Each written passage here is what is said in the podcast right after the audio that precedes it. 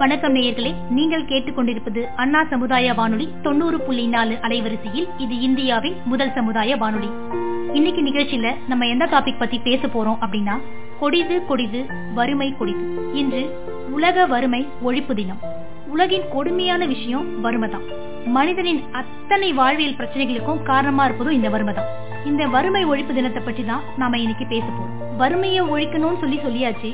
அதுக்குன்னு ஒரு நாள் கடைபிடிக்கிறாங்கன்னு சொல்லியாச்சு. வறுமை ஒழிப்பு தினம்னு ஒண்ணு செய்யறாங்கன்னு சொல்லியாச்சு. அந்த வறுமை ஒழிப்பு தினத்தை கடைபிடிக்கிறாங்கன்னா அந்த அளவுக்கு அந்த வறுமைங்கிறது மனிதர்களிடையே எவ்வளவு பெரிய தாக்கத்தை ஏற்படுத்தியிருக்கும். அப்படிப்பட்ட வறுமை ஒழிப்பு தினத்தை கடைபிடிப்பதற்கான நோக்கம் என்ன? வறுமை ஒழிப்பு தினத்தின் உயரிய நோக்கம் ஒவ்வொரு வருஷமும் அக்டோபர் பதினேழாம் தேதி உலக வறுமை ஒழிப்பு தினம் கடைபிடிக்கப்படுகிறது. உலக அளவில் வறுமையில் வாழும் மக்களின் வாழ்வாதாரத்தை மேம்படுத்துவதற்காக இந்த நாள் அனுசரிக்கப்படுகிறது. முக்கியமாக பசி பிணியிலிருந்து மக்களை விரிவிக்கும் நோக்கத்துக்காகவே வறுமை ஒழிப்பு தினம் கடைபிடிக்கப்படுகிறது. நம்முடைய உலக பொதுமுறையான திருக்குறள்ல திருவள்ளுவர் ரொம்ப அழகா சொல்லியிருப்பார். இன்மையின் இன்னாது யாதெனின் இன்மையின் இன்மையே இன்னாதது.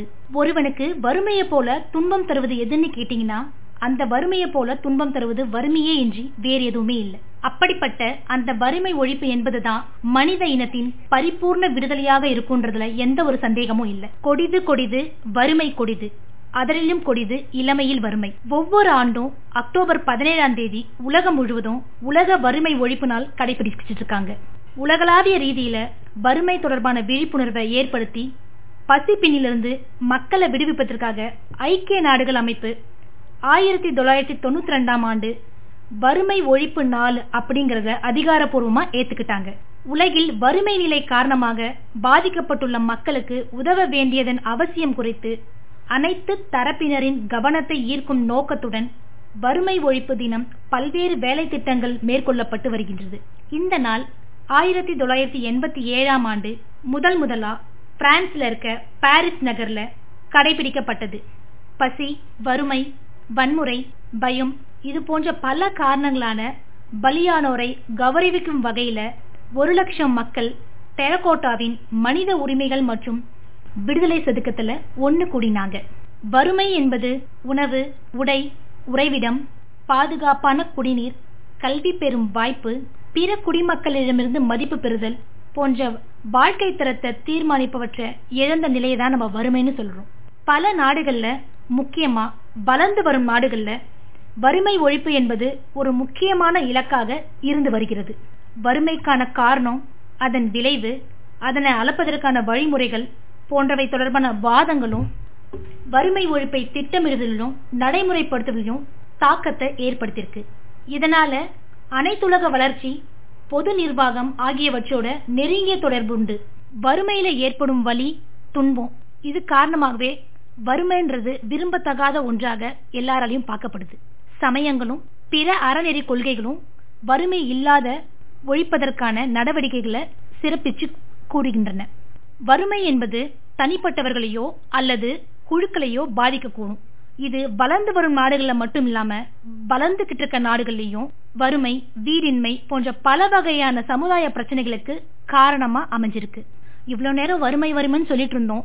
வறுமை எவ்வளவு கொடியதுன்னு சொல்லிட்டு நம்மளோட திருவள்ளுவர் சொன்னதையும் சொன்னோம் அவ்வை பாடினதையும் சொன்னோம். கொடிது கொடிது வறுமை கொடிது அதனிலும் கொடிது இளமையில் வறுமைன்னு. சோ வறுமை பத்தியும் வறுமை ஒழிப்பு தினத்தை பத்தியும் அக்டோபர் பதினேழாம் தேதி வறுமை ஒழிப்பு தினம்ங்கிறத ஒண்ணு கடைபிடிக்கிறாங்க. அதனோட உயரிய நோக்கம் என்ன அப்படின்றதையும் சொன்னோம். இந்த வறுமையிலே நிறைய வகைகள் இருக்கு. அதுல நம்ம பார்க்க போறது ஒரு ரெண்டு வகைகளை பார்க்கலாம். அப்சல்யூட் பாவர்ட்டின்னு சொல்லலாம். அப்சல்யூட் பாவர்ட்டினா முற்றிலும் வறுமைன்னு சொல்லலாம். செகண்ட் ஒன் பாத்தீங்கன்னா ரிலேட்டிவ் பாவர்ட்டி ஒப்பீட்டு வறுமை. அது என்னங்க? முற்றிலும் வறுமை ஒப்பீட்டு வறுமை. முற்றிலும் வறுமைங்கிறது நமக்கு அந்த வேர்டுலே தெரிஞ்சிருது. ஒரு குடும்பத்தோட வருமானம் அக்குடும்பத்துக்கு அடிப்படை தேவைகளை கூட நிறைவேற்ற முடியாத அளவில் ரொம்பவும் கம்மியாக இருக்கும். மிக மிக குறைந்த அளவு வாழ்க்கை தரத்துக்கும் கீழான உள்ளவர்களை அப்சல்யூட் வறுமை அப்சல்யூட் பாவர்ட்டின்னு சொல்லலாம். அப்போ ஒப்பீட்டு வறுமைனா கரெக்ட் இரண்டு பிரிவினரின் வாழ்க்கை தரத்திற்கும் இடையே உள்ள ஏற்ற தாழ்வுகளை தான் ஒப்பீட்டு வறுமை சொல்லும். இந்தியா போன்ற நாடுகள்ல இந்த இரண்டு வறுமையுமே இருக்கு. ஒப்பீட்டு வறுமையும் இருக்கு முற்றிலும் வறுமையும் இருக்கு. அமெரிக்கா போன்ற வளர்ச்சி பெற்ற நாடுகள்ல ஒப்பீட்டு வறுமை மட்டும்தான் காணப்படுது. இதற்கு காரணம் தேசிய வருமான பங்கீட்டுல உள்ள ஏற்றத்தாழ்வு தான். வறுமையோட வகைகள் பார்த்தோம். வறுமையில ரெண்டு வகை இருக்குன்னு சொன்னோம். அப்சல்யூட் பாவர்ட்டின்னு சொல்லியாச்சு ரிலேட்டிவ் பாவர்ட்டின்னு சொல்லியாச்சு. அந்த வறுமையினால என்னென்ன விளைவுலாம் இருக்கு நமக்கு? வறுமையில் உழல்வது ஒருவனின் மூளைத்திறனை பாதிப்பதாக இந்தியாவிலும் அமெரிக்காவிலும் நடந்த இரண்டு ஆய்வுகளிலுமே சுட்டி காட்டுறாங்க வறுமை என்பது வெறுமனே மக்களுக்கு உணவு கிடைக்காத நிலை மட்டுமே இல்லைங்க. வறுமை காரணமாக மக்கள் உணவு குடிநீர் உடை சுகாதாரம் வாழ்விடம் கல்வி போன்ற எதுவுமே கிடைக்காத சூழ்நிலை வாழ்ற நிலைதான் வறுமை. எனவே வறுமை ஒழிப்பு என்பதுதான் மனித இனத்தின் பரிபூரண விடுதலையாக இருக்கும் என்பதில் எந்தவித சந்தேகமும் இல்லை. உலக வங்கியின் தரவுகளின்படி ஒன்னு புள்ளி நாலு பில்லியன் மக்கள் மிகவும் வறுமை கோட்டிற்கு கீழ் அடிமட்டத்தில் வாழ்கின்றனர். இவர்களின் நாள் வருமானம் ஒன்னு புள்ளி இரண்டு ஐந்து டாலர் ஆகும். சர்வதேச ரீதியில் வறுமை தொடர்பான விழிப்புணர்வை ஏற்படுத்துவதுடன் வறுமை காரணமாக மரணமடைந்தவர்களுக்கு மரியாதை செலுத்தும் விதமாகவும் பசி கொடுமையிலிருந்து மக்களை விரிவிப்பதற்காகவும் ஐக்கிய நாடுகள் சபை ஆயிரத்தி தொள்ளாயிரத்தி தொண்ணூத்தி இரண்டாம் ஆண்டு வறுமை ஒழிப்பு தினத்தை அறிவித்தது. இவ்வளவு நேரம் வறுமைனா என்ன?